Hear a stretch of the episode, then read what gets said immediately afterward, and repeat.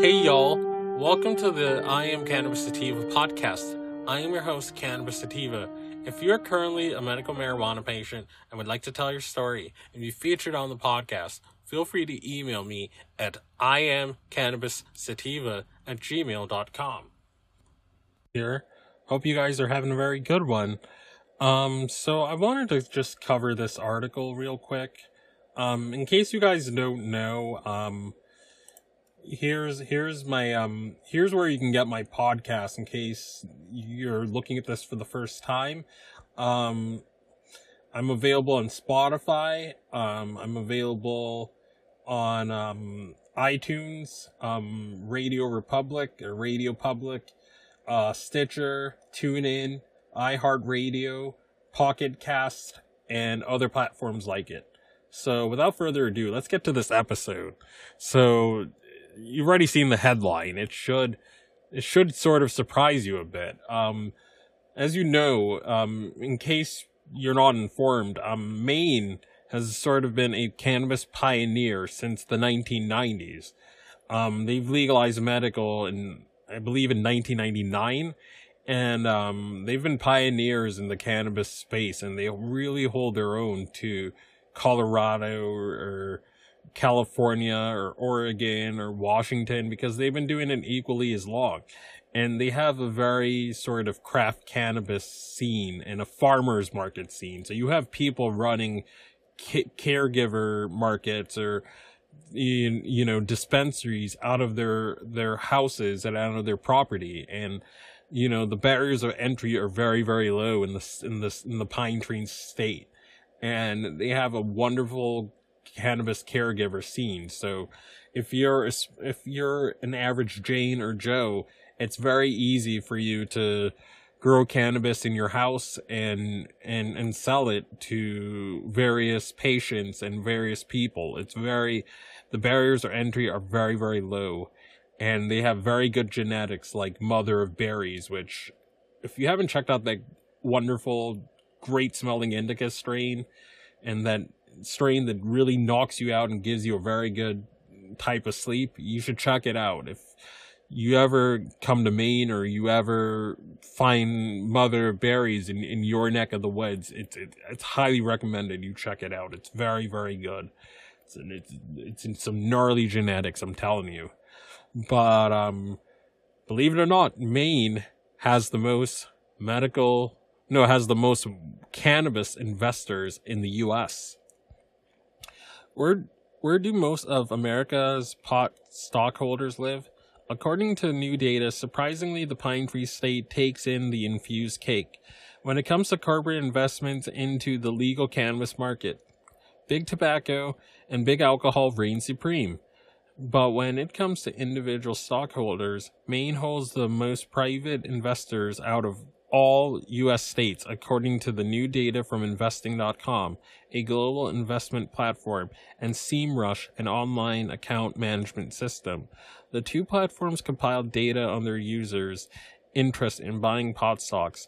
They discovered that Maine had the most investors, 7.1% of users, followed by Massachusetts, and it hasn't really helped Massachusetts because we pay sky high prices.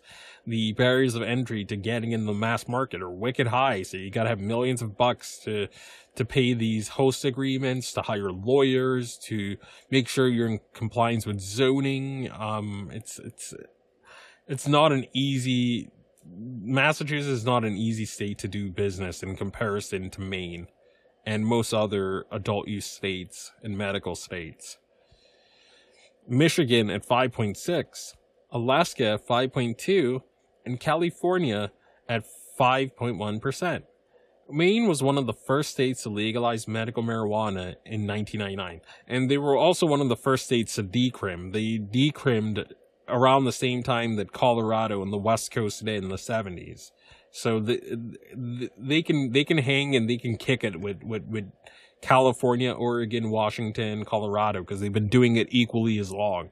And their genetics and their caregivers and their their amazing um, craft growers really proves that. My my caregiver, like she she's so awesome. I get I get amazing edibles and I get tinctures. Um, I can get a two ounce tincture for for her from for thirty eight dollars. You know that's in line with that's in line with um prices I paid in Seattle, pretty much. I I bought a one ounce for about twenty five after I think in in Washington they have like a thirty seven percent tax, but that's how much the tincture costs. It was like twenty five dollars or twenty bucks after taxes. So I mean, again, they hold their own to the West Coast, and it's not really a hyperbole at all. The state legalized recreational use in 2016, though regulators have still not rolled out licensed recreational sales. You read that right. It's been three years of legal weed, but no legal sales in the Pine Tree State. Thanks to Paul LePage piece of crap. You can thank him for that. According to the analysts at investing.com, neither New York nor Pennsylvania made it to the top states with the most interest in weed investments. Well, that's not surprising. New York is, they don't even have, you can't even get whole flower there. Um, you can only get tinctures. You can get, I believe, vape cards. You can get, I think, lozenges, and that's it. Because when Cuomo and their, and his administration legalized it uh, earlier this decade, because he was so reefer madness, he didn't want people having access to whole flower. But, um, yeah, I mean, that doesn't really surprise me that New York isn't doing so hot.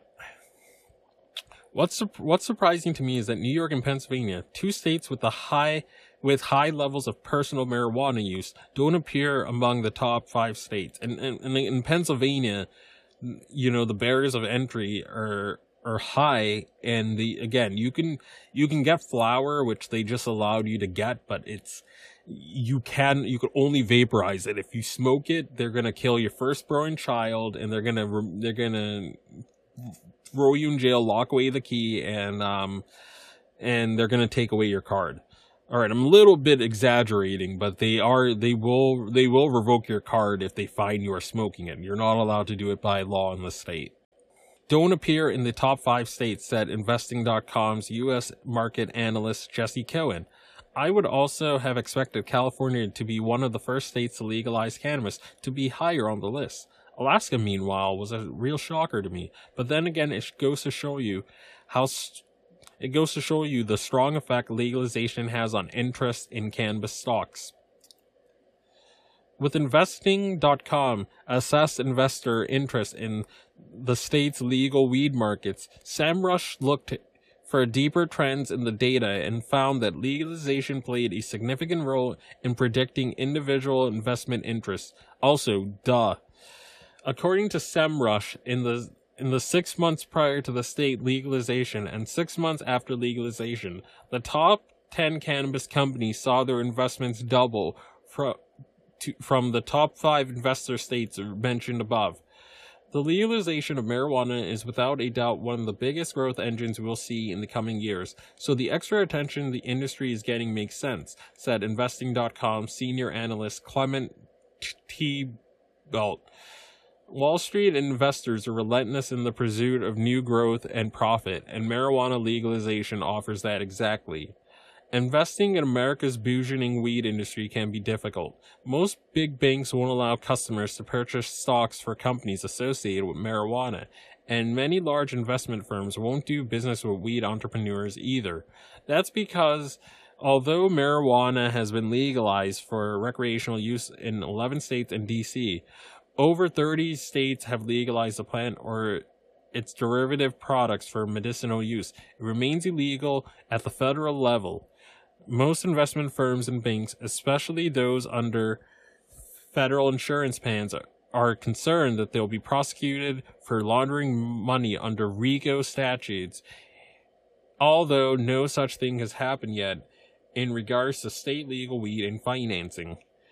In the meantime, individual stockholder investments are dwarfed by big investors, big alcohol and big tobacco companies.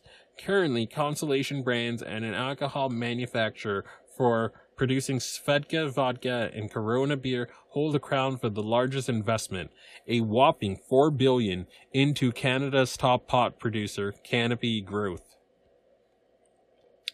Altria, which owns Marlboro Tobacco Company, has invested 1.8 billion into Canada's Cronos Group, a cannabis investment firm.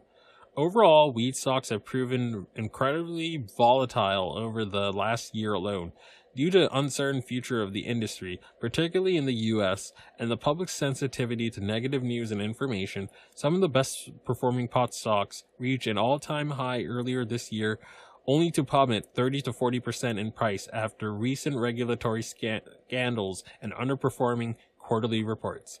End of article written by Randy Robert Robertson Robinson. So yeah, there you got it. Um, Maine has a lot of cannabis investors, but I mean, at the end of the day, it shouldn't really be as surprising as you think because they've they've they've had it legal as long as the West Coast states have had it legal, and they've had it decriminalized equally as long as the West Coast states and in Colorado. So it shouldn't really come as a surprise to people. But, um, I mean, I guess I'm a little bit surprised because, you know, it, it, the small cannabis producer and the craft grower is king. But, I mean, when you've had a scene for as long as Maine has, I mean, you know, if you're diligent with your business and your money, it would make sense you have money to invest. So, um, that's, that's about it. Um, I hope you guys got a lot out of it.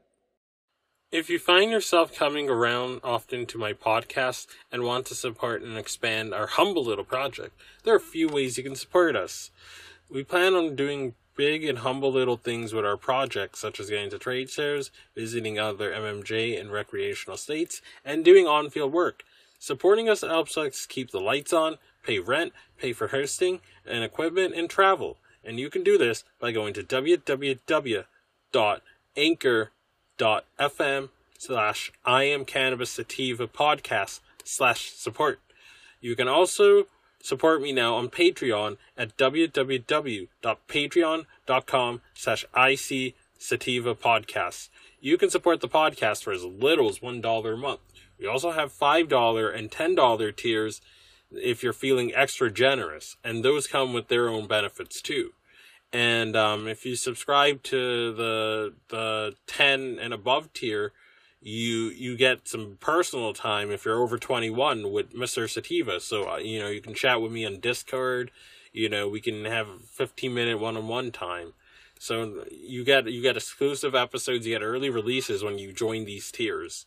And you can also subscribe and find our podcast Spotify, iTunes, Anchor FM, Overcast, Radio Republic, TuneIn Radio, Stitcher, and iHeartRadio. Follow us on socials at um on, on Twitter, for example, at IC Sativa Podcast, and on Instagram at I am Cannabis Sativa. And as always, stay medicated, my friends. Peace.